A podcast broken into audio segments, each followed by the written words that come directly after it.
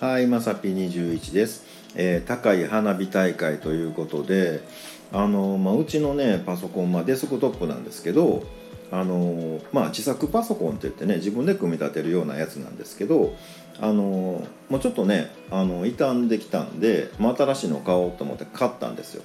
で古いやつを、まあ、これちょっとまだメンテナンスしてなんかね、うん、やったらまあまあ使えるかなとか思ってでちょっと整備しよう言ってねなんかこう分解して掃除してねなんやかんややってたわけですよ。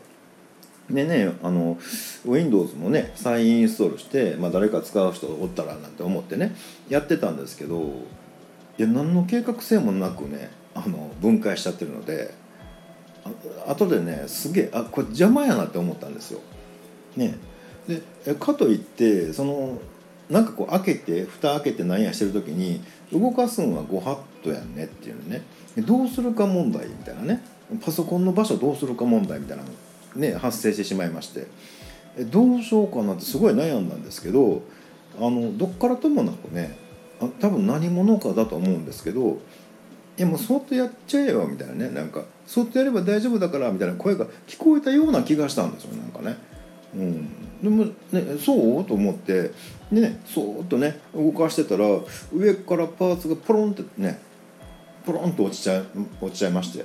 はい、もうもう鉄板に触れたもうね目の前であの花火大会です本当ね。もうあーっていうね。一瞬でねもうなんかねもうコードちょっと焼けちゃったみたいなね。マジか？みたいなね。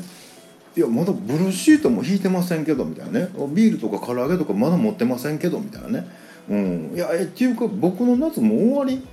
え花火大会もう終わりなみたいなね。うんえー、みたいなね。まああの僕専用花火やからねしゃあないんかなとも思うんですけど、うんまあ、ショートしちゃってねあかんくなった部品がねあ、まあ、一番高いパーツね。あのどうするんだよねほんまに。